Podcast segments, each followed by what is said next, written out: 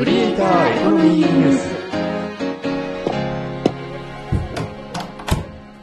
よう、待ってたぜ。どうも、かぐわです。あるだよ。明石です。この番組はクリエイターやインフルエンサーの収益化にまつわる話題を3人でゆるく毎日語っている番組です。今日もゆっくりしてってな。さあ、それで週末なんで、えー音声メディア関連のニュースまとめ早速行こうか。まずはホットトピック。2023年7月5日、ボイシー公式リリースです。新ジャンルを対象にした新機能、毎日0円を導入。うん、来たね、これね。ボイシーが新しく始めた、ボイスドラマ配信サービスなのよね。もう実際に一次ソース当たってみた。ただね、やっぱり、ボイシーのリスナー層さんたちとは、あんまり被ってないみたいで、始まって今4日ぐらいするんだけど、フォロワーが100の番組が3つぐらいだったかな。うん、あとは2桁。ボイシーって、チャンネル開設してすぐに、フォロワーが3桁くらいいくイメージだったけど、なかなかに厳しいわね。うん。なんかサムネイルの感じも今までのボイシーのデザインとはちょっとね、違和感のある感じなんで、今後どうなるかわからないけども、うん、厳しい発信になったかなという気はする。ボイシーの尾形さん、ツイッターで、えこう語っている。今、世界ではじわじわ Webtoon の音声版が生まれ始めているのですが、ここ、ボイシーががっつり取っていきますと。いうことで、まあ、Webtoon のボイスドラマ化という市場について、非常にこうチャンスを感じてるという意気込みが感じられるね。非常に大きいマーケットだというふうに言っているので、まあ、今後ね、えーさらにどんな手を打ってくるか、非常に興味深いね。クリエコ。では、戦略テック関連どんどん行きましょう。まずはこちら。2023年7月6日、ギガ人の記事です。Spotify が App Store 経由での支払いを打ち切りに、うん。これね、まだ一部の人にしかメールが行ってないらしいんだが、まあ、もともとね、Spotify は Apple Store のそのストア手数料はよくは思ってなかったんだよね。エピックゲームスっていうフォートナイト開発企業が Apple Store から離脱した時にも実は Spotify は共感を示すコメントを発表してたりしてたんだよね。で、あとは Netflix とかも実は Apple のその支払いは経由してないんだよね。それから電子書籍のストアとかでも購入するのは実は Web だけとか、結構 Apple の決済を回避してるサービスっていうのは実は結構あるので、別に Spotify が悪いことをしてるわけではなくて、他社もやっている戦術を、まあ自分たちも取り込んでいこうっていうことの一つだと思う。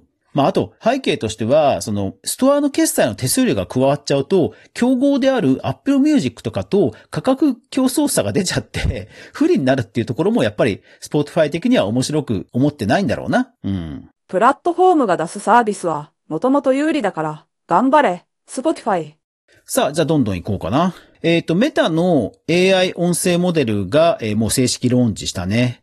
それから、ボイシーなんだけど、そうそう、なんかパーソナリティ？配信者の人向けの FAQ のページ、実はいつまでかできてて、ここを見ると、配信者の人がどういう作業をして配信してるかがわかる。まあ、分かったところで、審査に有利になるわけじゃないんだけどね。えー、それからラジオトークはね、今週も動きいろいろあったね。いつもの毎月の利用規約違反の報告、えー今月は11件あったみたい。それから、オリジナルギフト、あまりにも人気殺到すぎて一時受付停止だって。で、またうまいなと思ったのが、カラオケチケット。7月7日分っていうことで、5曲がまた紹介されたんだけど、そうそう、これほんとうまいよね。毎回5曲に制限することで、著作権使用料の支払いも制限できるし、あと毎週そうやって変えることで話題にもできるじゃん。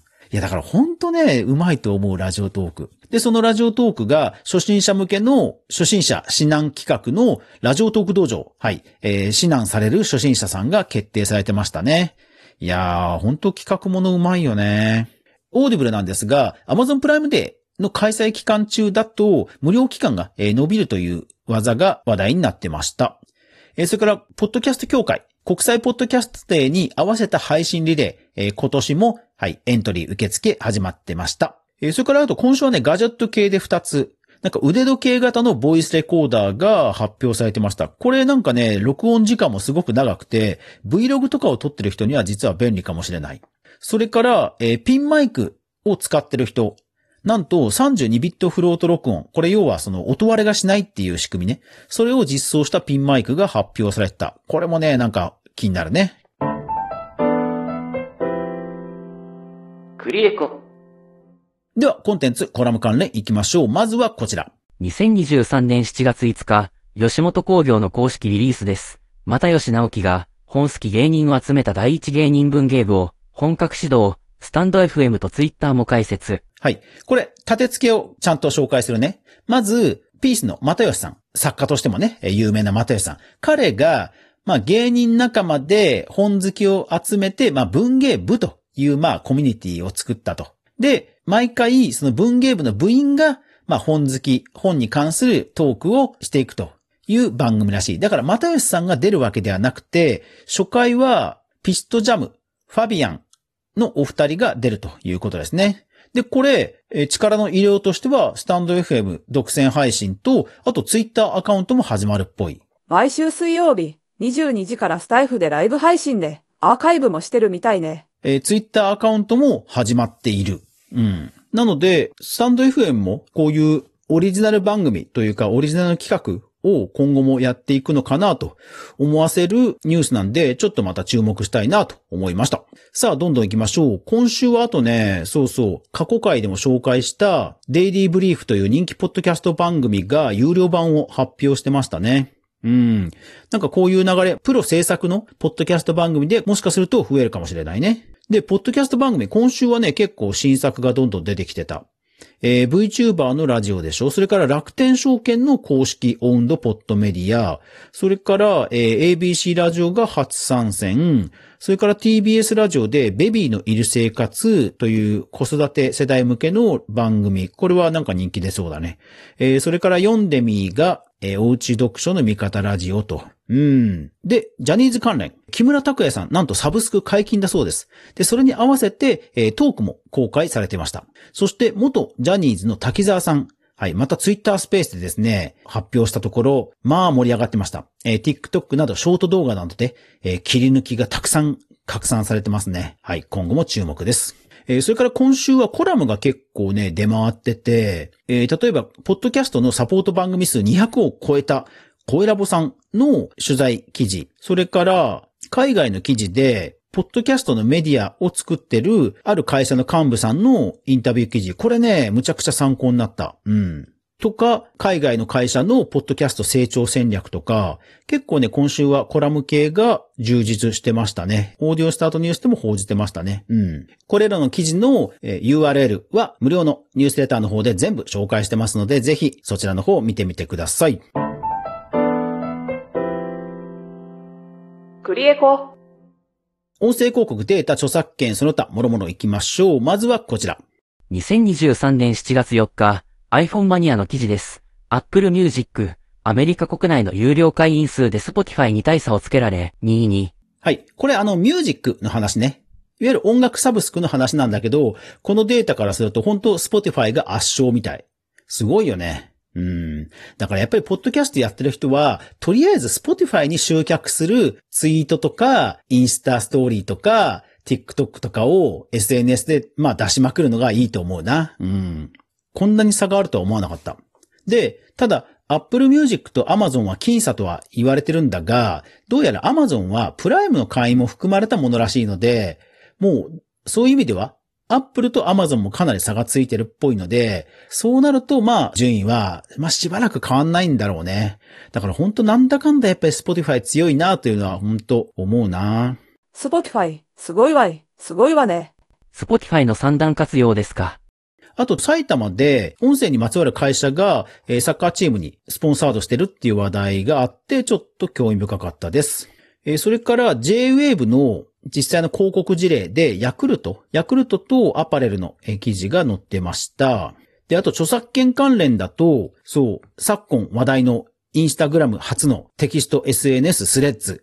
はい。ここでなんと日本のジャスラックと、えー実は利用契約を結んでいたということが話題になってました。いや、すごいよね。だってアジアの小国の日本の権利団体について、ちゃんともうローンチのタイミングで機能するように締結を結んでたっていうのはどんだけ戦略的なんだっていう感じだよね。いや、だからツイッターの日本での盛り上がり具合とウィークポイントをちゃんと把握してたってことだよね。ツイッターはジャスラックと提携してないから。だから、ほんとね、相変わらずの謎のメタ押しなんだけど、メタはね、ほんとすごいんだよね。うん。あと何気に別件だと、刑事裁判の音声が SNS で配信されちゃったっていう、えー残念なニュースが出回ってましたね。音声絡みでこういうネガティブなニュースが出てくるのは歓迎しないんだが、裁判とかのね、公開情報ももう少しなんか広くわかりやすい方法で出回ってくれるといいなとは確かに思うね。ゆるいながらも一時ソースをちゃんと確認するメディア、クリエイターエコノミーニュースでは、かぐわが毎日、クリエイターエコノミーに関するニュースをブックマークしていく中で心揺さぶられたものをお届けしています。